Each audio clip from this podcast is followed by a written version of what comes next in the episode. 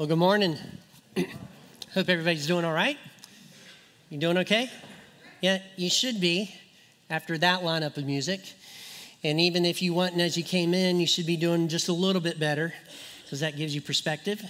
So, nonetheless, it was very good this morning, and I hope you're doing well. Um, I uh, was, I look through the internet every now and then for certain things that are wholesome feel like I need to qualify that. And um, and so I ran across this church sign this week. God may be watching, but cops have radar. Oh, do you feel guilty now because is, that is that the problem? Yeah, cops have have radar. In in that right, Tate? That's right. That's exactly right. Cops have radar. Um, so I, I also I really don't watch regular TV anymore. Um, I can't remember the last time I watched regular TV, but I, I watch YouTube, and there's certain things I watch on YouTube, and oftentimes I'll look up like epic fails because I feel better when I watch people that are failing worse than I do, that, that are making bigger mistakes than I would make. You know what I mean? And, and it's just a lot of fun. So here's one of them. It begins with eggs.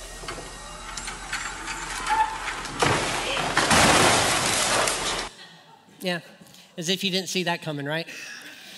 The next one is a parenting fail. Now, this, this kid, all by themselves, right? And um, decided to go after something. So, so here's the next. Next one. Yeah. And it isn't over.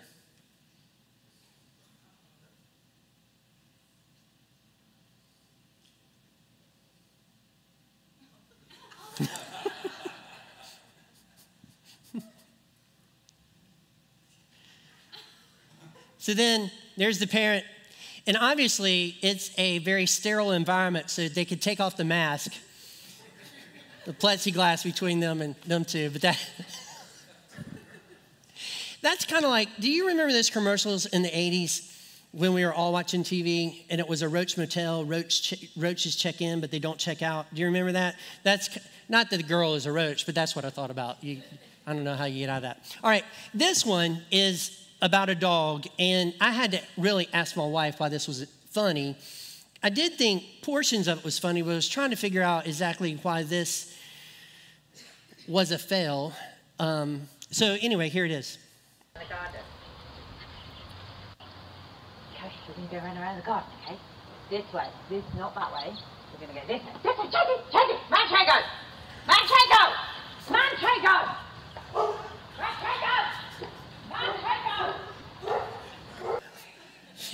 Obviously, something else that dog wanted, right?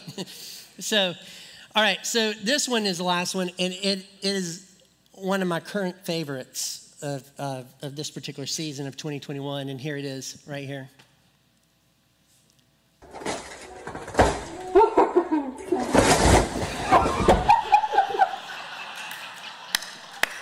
we need to see that again. I just want to see. Every time this is good. Let's, let's play that again. Can you go back? Here we go.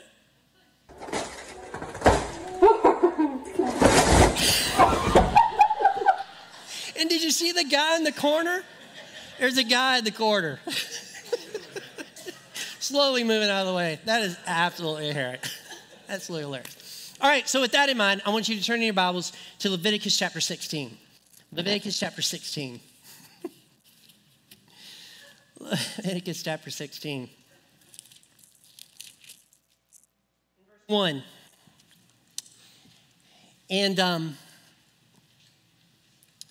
this is what it says The Lord spoke to Moses after the death of the two sons of Aaron, when they drew near before the Lord and died. And that is a moment where you, you stop because that, that's a pretty significant statement. Somebody died, they drew before the Lord, and they died. The first question that comes to your mind is why do you die when you draw near to the Lord? And what you soon realize is that that is a nod to Leviticus chapter 10, verses 1 through 3. And this is what it says Now, Nadab and Abihu, the sons of Aaron, each took his censer and put fire in it and laid incense on it and offered unauthorized fire before the Lord, which he had not commanded them. And fire came out before the Lord and consumed them, and they died before the Lord. Then Moses said to Aaron, This is what the Lord has said Among those who are near me, I will be sanctified, and before all the people, I will be glorified.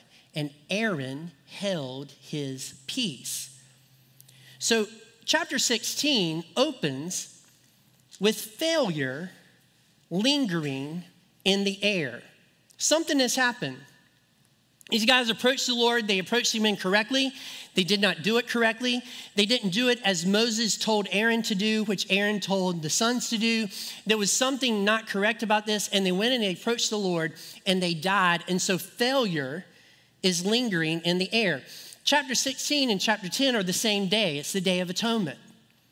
And so these people died and was carried out of the tabernacle area and actually out of the camp is, is what happened.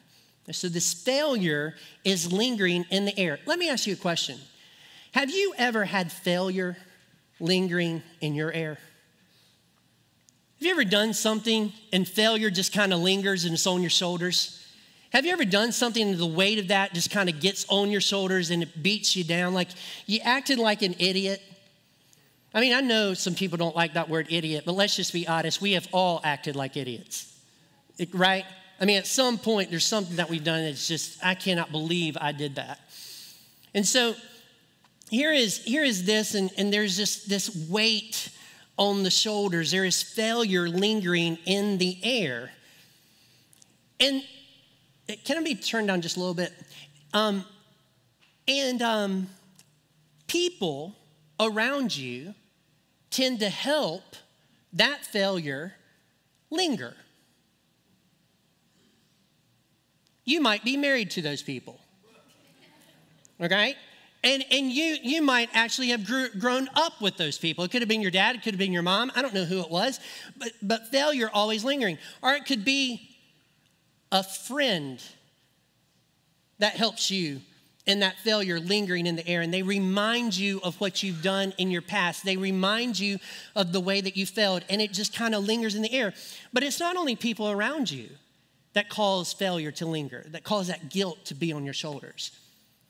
You allow that to happen in your life as well.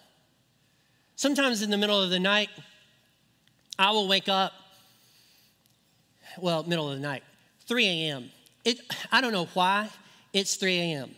It's always 3 a.m. when this happens. 3 a.m. How do I know that? Because I can't really see without my contacts. Because I have a clock on the top of my my ceiling that tells me the time. It's huge. Nicole didn't like it at first, but now she loves it.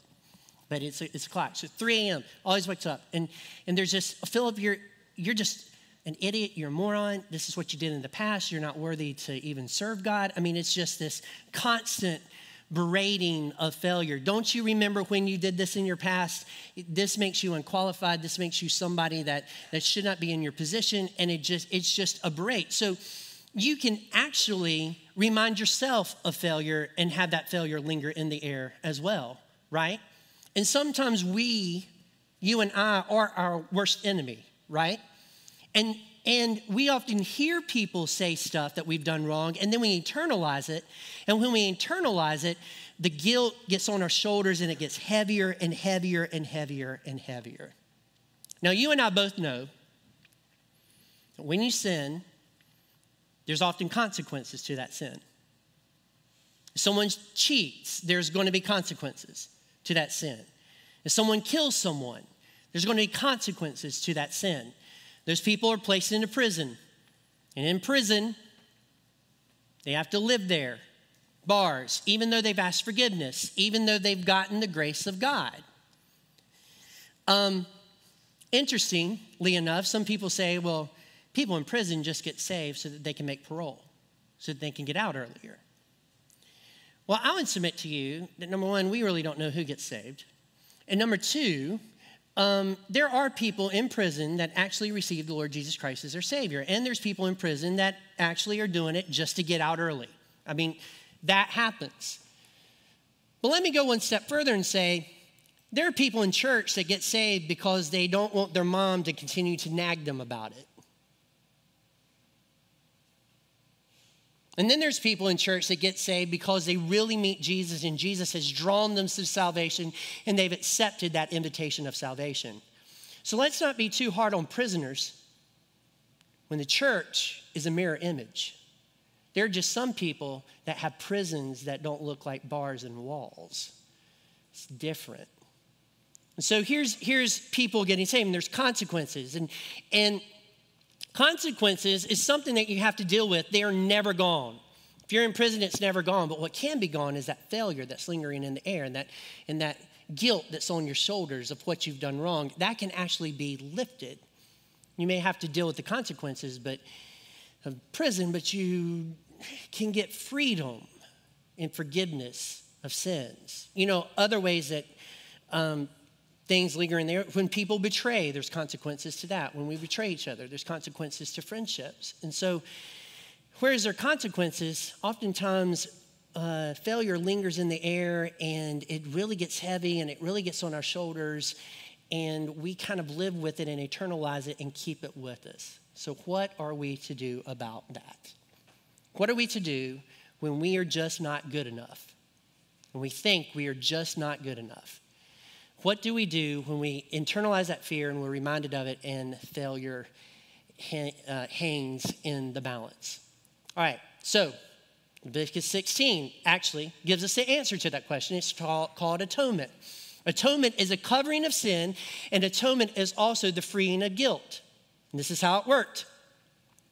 You took a day off, took a day off from work, from, from anything that would distract you from the tabernacle. And what you did is you watched what was happening at the tabernacle. You actually turned yourself and watched the smoke, smelled the smells, went through in your mind what was happening in the tabernacle on the day of atonement. If you had a child, you would pass this information on to the child. So let's just for kicks call this child Johnny. Is that okay with everybody? It's not really a Levitical name, um, but we're going to say Johnny, just for the sake of your speaker who can't pronounce some of the Old Testament names, okay? So, Johnny, Johnny, come up here. Yeah. What's today, Daddy? Why aren't you working? Well, I'm not working because today is the day of atonement. It's a very important day. It's a very important day. Well, what's so important about it? Well, it is the day that God has made a promise that his presence will be with us. And so Leviticus chapter 16, verse 2 says this And the Lord said to Moses, Tell Aaron your brother not to come at any time into the holy place inside the veil before the mercy seat that is on the ark, so that he may not die. For I will appear in the crowd over in the cloud over the mercy seat. I will appear. It is the promise of God's presence. So, Johnny, this is a day that God has promised to be here if we follow this certain method. If we stop and if we watch and if the priest does what he's supposed to do, God says that his presence will be with us. Aren't you glad that he has also made that promise to you and me? That when we receive the Lord Jesus Christ as our Savior, He indwells us permanently, immediately. That God, from that point on, is with us in everything that we do. We might ignore Him sometimes, right? But He's still with us. And His presence is here, and we have to follow His set of rules in order for His presence to be with us. And here's our rules. And actually, the picture of what the tabernacle was. It is faith in the Lord Jesus Christ in his death on the cross and the shedding of his blood to cover our sins. It is his resurrection and our acceptance by faith of that that enables him to live inside of us. There is no other way for the presence of God to be with you on a permanent basis than for you to be saved. And it's that one path, that one path of salvation. This means, ladies and gentlemen, that you cannot come to God on your own terms. The next day about the day, uh, the next thing about the Day of Atonement is this. Johnny, let me tell you what the high priest is about to do. The high priest is about to take a ram and he's about to sacrifice for his sins and his family's sins. He is going to take that blood and he's going to walk into the Holy of Holies and he's going to sprinkle that blood on the mercy seat. If he survives, he will be able to make atonement for our sins as, an, as the next step. If he survives the approach to the mercy seat. See, you and I often think of mercy as something that's great and it's good and it's absolutely amazing. And I'm not arguing against that. But what we often forget is mercy is as dangerous as it is good. If you approach God your own way, with your own set of rules, mercy becomes dangerous for you. God has a way of approach, and it's through the blood of his son, Jesus Christ. That is the only way to get to heaven. This means that the Mormon way to get to heaven is wrong and it's dangerous. And that is when mercy becomes dangerous. It's when someone decides to live their own way rather than God's way, follow something else, another set of rules besides the blood of Jesus, that is the moment that mercy becomes dangerous. In fact, I'm working on a sermon about the dangers of mercy. Never had thought of it before until this, this series, but mercy is very dangerous and it's also extremely good. Extremely good. So, the dangers of mercy. So, they're watching on the Day of Atonement. Johnny, look, the fire over the altar. He's making his sacrifice. Let's just give it a few minutes and see if he makes it. He goes into the Holy of Holies. A little bit later, Johnny comes in and he says, Hey, dad, there's fire again at the altar. And the dad says, That's good, son, because he's made it. He has made himself to where he is acceptable to God so that he can offer the next sacrifice that will cover our sins. And so there's two goats. There's one goat here, and one goat here, and a lot is cast. And the lot that is cast on one of the goats is the goat that will be offered for the sins of all the people in the nation of Israel. It'll be offered for them. And so he goes, and the smoke you see right now, Johnny, is that smoke of he's already killed the lamb, got the blood. The, the goat, I'm sorry, not a lamb. The goat is burning on the altar, and that's the smoke that you see. And the next thing we're going to see is smoke coming out of the Holy of Holies, and that means that our sins are atoned for, our sins are covered. So they wait and they watch, and the smoke comes out of the Holy of Holies, and there's just a feeling of, ah, my sins for the past year are covered by the blood. They're covered by the sacrifice of something that didn't deserve to die, that died in my place for me, that took my punishment for me. And that, of course, is a picture to us of Jesus Christ. See, we can't do anything to cover our sins, only God can. And He did that through His blood. And so we watch it. So this, this happens. And then the father tells Johnny, He says, Look, look, Johnny, this is what's going to happen now. He's the, the high priest, he's going to come out, and you know that goat that's still alive, the lucky goat? he's going to lay his hands on him. And he's going to start praying, confessing the sins of the people. All the iniquities are going to be laid on the shoulders of this goat. All the iniquities all the weight of the sin that they've committed, all the guilt and the pain that they feel in their hearts is going to be laid upon this goat symbolically. He's going to pray it, it's going to lay there. And then after that, there is a guy that is going to take the goat through the camp. And we'll be able to see this goat as it marches through the camp. In fact, it's a, it's a one goat parade. And we watch for that goat and we watch that goat go out of the camp and we watch that goat disappear. Because what's get, being taught here, Johnny, is that your sins are covered by the blood, but also you no longer have to bear the guilt of them any longer. And as that goat disappears, so does your guilt and your despair and the heaviness of what you have done. Leviticus 16, verses 21 through 22 says this And Aaron shall lay both his hands on the head of the live goat and confess over it all the iniquities of the people of Israel and all their transgressions and all their sins. He shall put them on the head of the goat and shall send it away into the wilderness by the hand of the man who is in readiness. The goat shall bear all the iniquities on itself to a remote area, and he shall let the goat go free in the wilderness. The guilt and the shame of sin was also put on Jesus Christ. For in Isaiah chapter 53, it says this All we like sheep have gone astray. We have turned everyone to his own way. And the Lord has laid on him the iniquity of us all. When Jesus Christ rose out of that grave and went to heaven and made his sacrifice in the heavenly places, he took our guilt and shame with us, and it is gone. It's gone.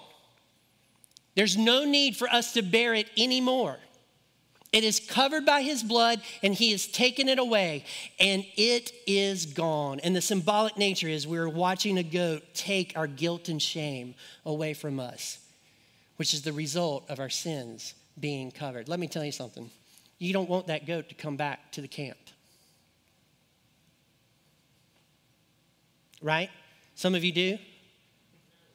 You don't want that goat to come back to the camp.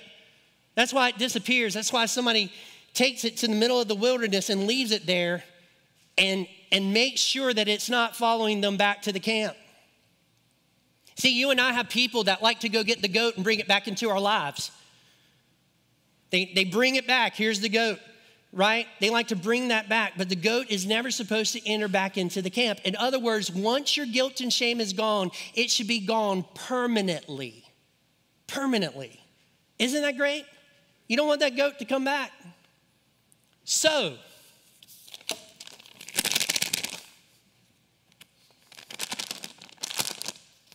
I got some stuff on this paper right here.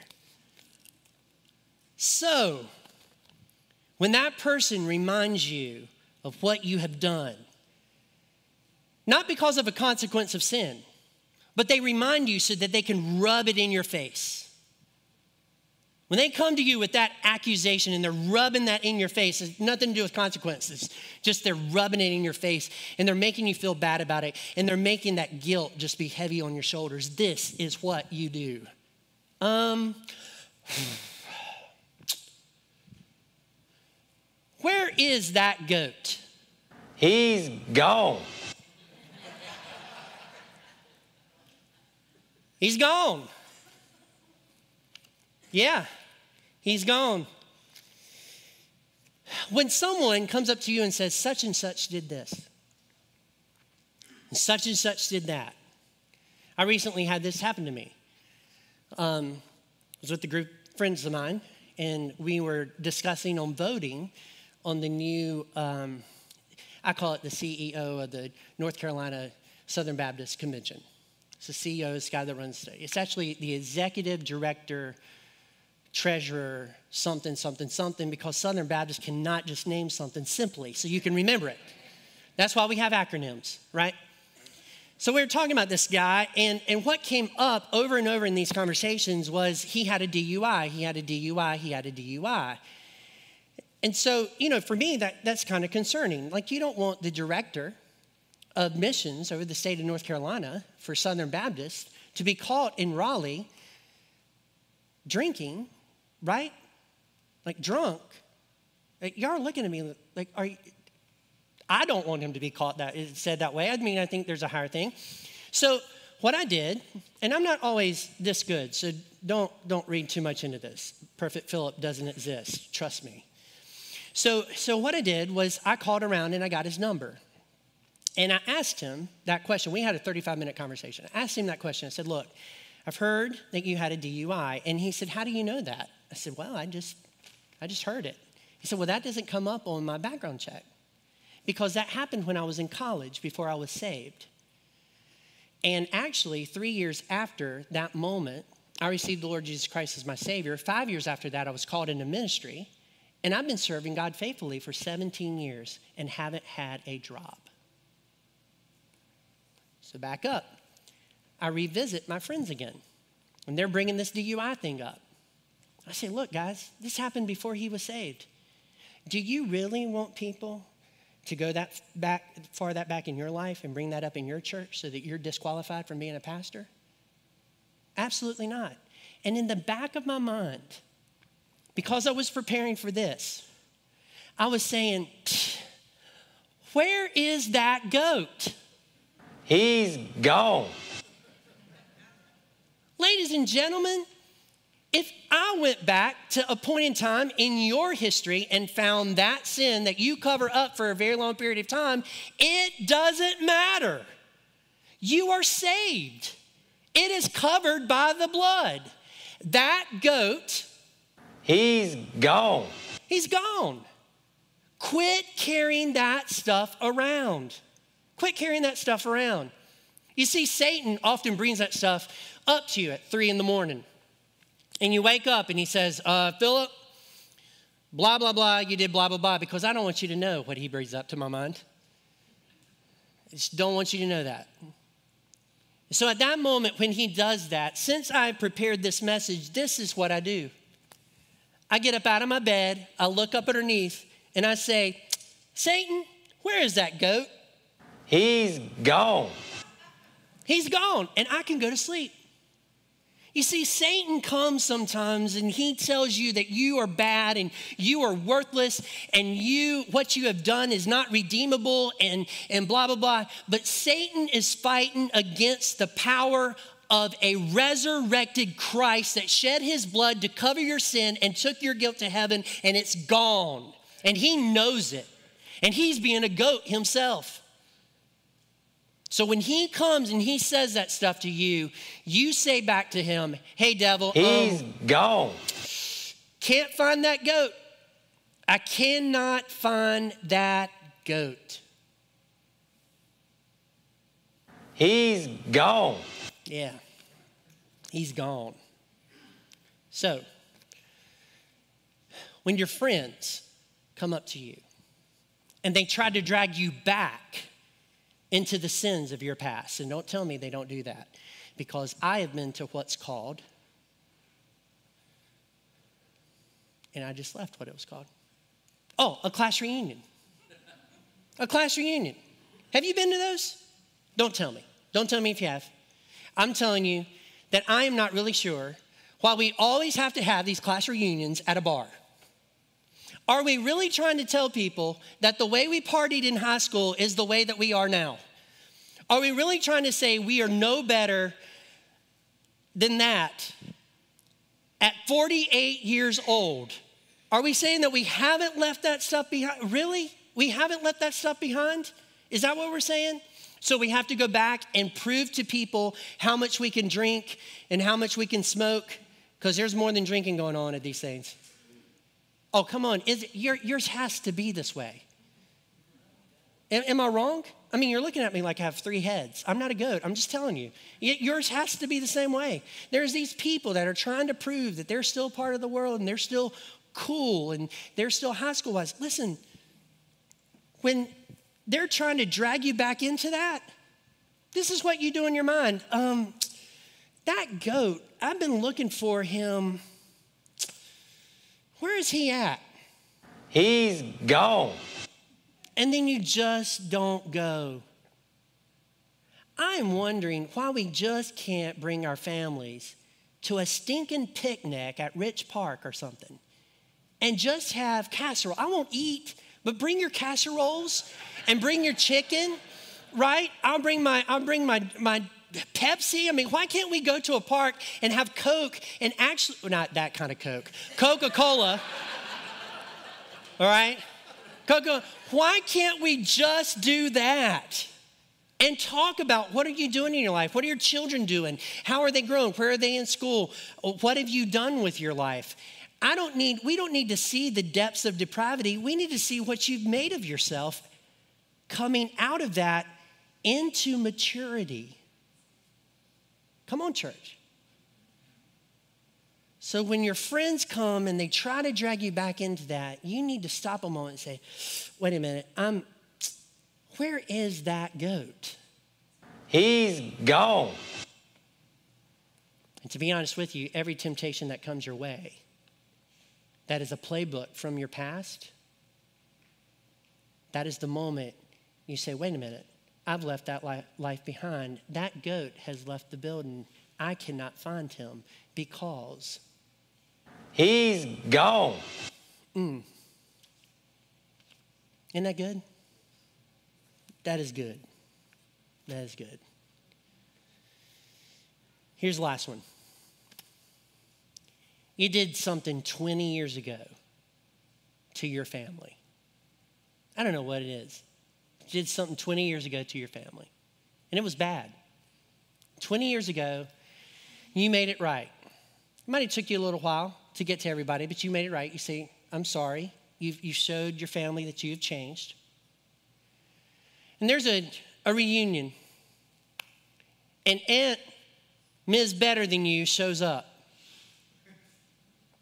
Thank you. Because we all have them.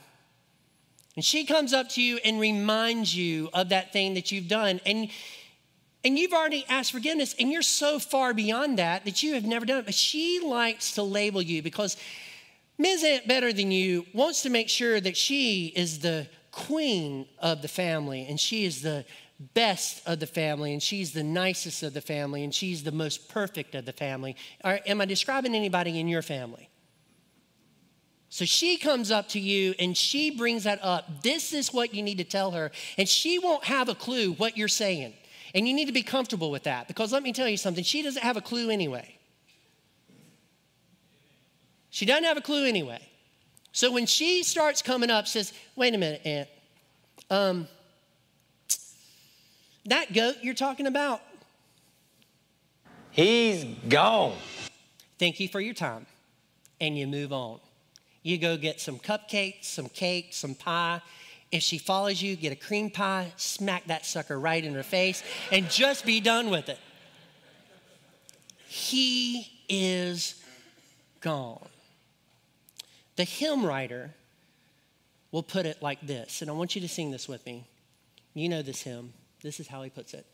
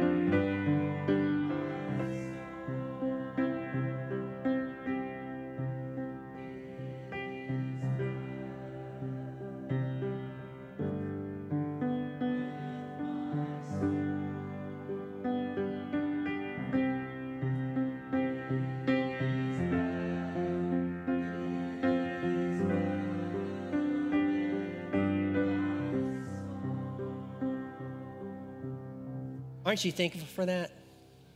You do not have to carry those burdens any longer. Jesus Christ has carried them for you. Let his shoulders handle them because they are strong enough and be free. Be free to live. Be free to follow him.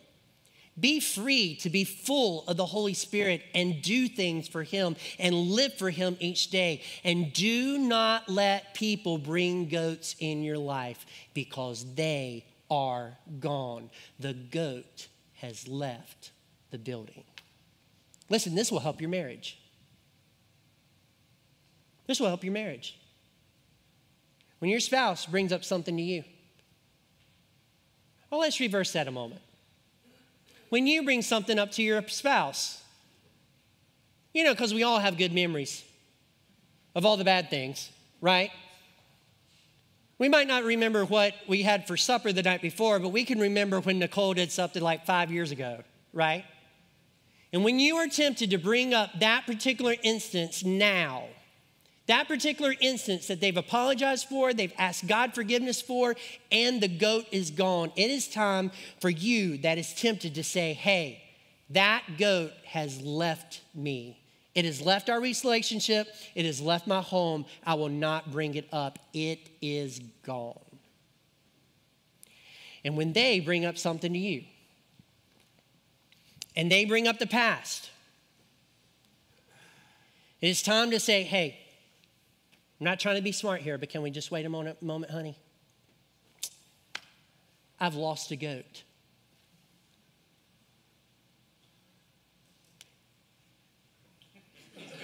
He's gone. He's gone. Yeah.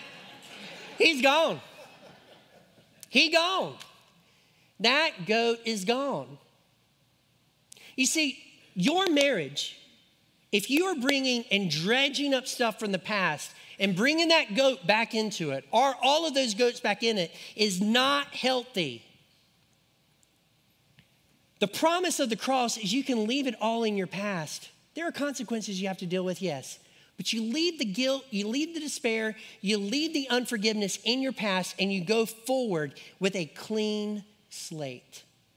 You might have to deal with the consequences, but you go forward with a clean slate. It helps your marriage. Quit bringing goats into your house. Amen? Quit doing it. The problems of today are enough without dealing with the problems of the past. Problems of the day are enough. It's just enough. Something else. some of some of us in this room that just hold on to something, right? You hold on to something and we just can't let it go. It's time for you to say in your mind, that goat is gone. I need to let that go. That goat is gone. That goat is gone. He's gone. He's gone. He's gone. He's gone. He's gone until it's gone and you leave it in the past. So we're going to wrap up with this. First, there might be someone in this room that has never experienced the freeing power of salvation. You putting your faith in Jesus Christ who took the punishment for your sins on the cross and shed his blood to cover it in forgiveness. A God who says, I'm coming to you so that you can dwell with me and I can have a relationship with you. You may have never put your faith in a God that loves you that much. Today is your day. It's time to come to Him and say, I'm a sinner. I believe that you paid the price for those sins on the cross, and I'm coming to you in faith. Save my soul. And I guarantee you, He will do that today. The greatest thing about God is this well, it's not the greatest thing, it's a great thing about God, is that I can sin, ask forgiveness for it, and He wipes the slate clean. It seems like an ignorant thing to do, but in His grace and mercy, He does it. And then if I mess up again, I can ask forgiveness and He'll wipe the slate clean. He's always saying, Philip, let's try this again. Let's try this again. And you get multiple do overs. If you come to Christ, you have freedom. Not freedom to sin, but freedom to know that anytime you mess up, you can take care of the guilt and despair that you're carrying around in your heart and you can let it go, and finally your heart can be free and not a stone. It's an amazing thing. Second, there's some people in this room that keep bringing up sins to other people. This altar is going to be open to you today. You need to come to this altar and say, Lord, I am sorry for bringing goats back into people's lives. I'm sorry for that. And I'm going to not do that anymore to the best of my ability and with your power. I'm going to say, These goats are gone. I will not bring it up to those people again. I will deal with the consequences of whatever has happened because I'll have to do that. But I am not going to lay on the guilt. I'm not going to lay on the pain to someone else. Because, ladies and gentlemen, I don't, I don't know why we do that anyway. Are we really better than God? Every time we lay guilt on somebody's shoulders, we are saying we're better than God. It is time to let those goats go. There may be some of you in the room today that has something on your shoulders that you have done. And you've asked forgiveness for it, but you haven't got release from your guilt. It's time to hit the altar and say, Lord, I've asked forgiveness, but today I'm saying It's gone. The guilt is gone. The shame is gone. Thank you for bearing that on your shoulders. I want to be free. And the altar is open for you. So, in ever how God is moving your heart this morning, the altar will be open for you. You can do it right there in your seat as well. But you spend time with God and make sure that failure is not lingering in the air when you leave those doors. My desire is for everybody in this room to say, He's gone. The goat has left the building. And when I leave out of those doors today, I'm leaving a free man or a free woman in the Lord Jesus Christ. Amen? Let's pray. Holy Father, we thank you for this day that you've given us. And thank you for your mercy. And I know because there's people in this room at some level, there's a certain amount of them that is holding guilt on their shoulders. And I pray today, by the power of the Holy Spirit, you'll enable them to be free of that, to say, He's gone. It's gone. I'm not going to bear it anymore. For the people in this room that seems to have an attitude toward other people because of what they've done wrong and they just can't let it go, I pray that in their minds they'll be able to let it go and say, That goat is gone. I'm going to leave that alone. I'm not going to bring it up anymore. I'm not going to be the agent of guilt for someone else. and then ask forgiveness for doing that. Also, pray for the ones in the room that you've moved in a different way. Pray that you give them freedom. I pray that everybody that leaves today will leave with the weight lifted off of their shoulders and a fresh